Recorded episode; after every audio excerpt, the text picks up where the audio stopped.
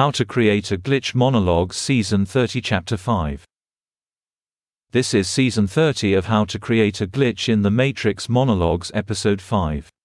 In this episode, we will be talking about the implications of orthogonal thought in the relation between labor and capital.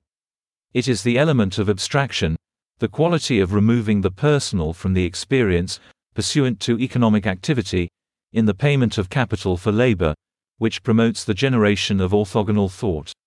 But, what are the implications of this orthogonal thought?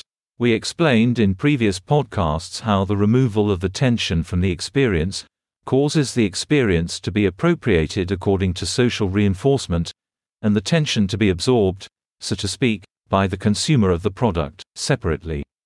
That is to say, that the tension causes reactive emotionality in some other, drawing that other more closely through continuity in their experience. If they fail to further generate orthogonal thought in response, the result is the absorption of dissonance in their tonic dominant relationships. Furthermore, in other words, the payment of capital for labor alienates the payer from others, or it produces further orthogonal thought, which alienates some other from their tonic dominant relationships.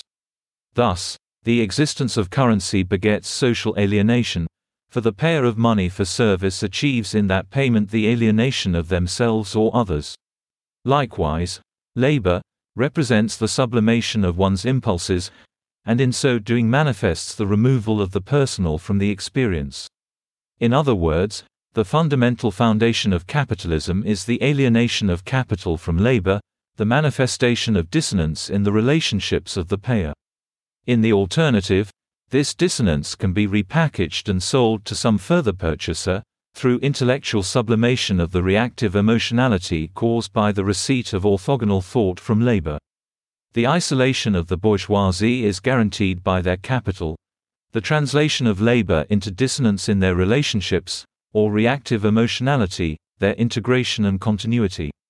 That is to say, capital begets emotional dysregulation, a lack of sublimation or inhibition. The abject expression of all heretofore inhibited impulses. With one caveat that further sublimation results in radiation of that sublimation to the consumers of the product of exegesis.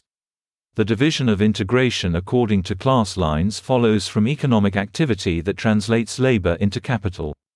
Integration is fundamentally the product of a lack of a capacity for sublimation and a possession of capital. That's the end of the podcast for today. If you enjoyed it, please like, comment and subscribe.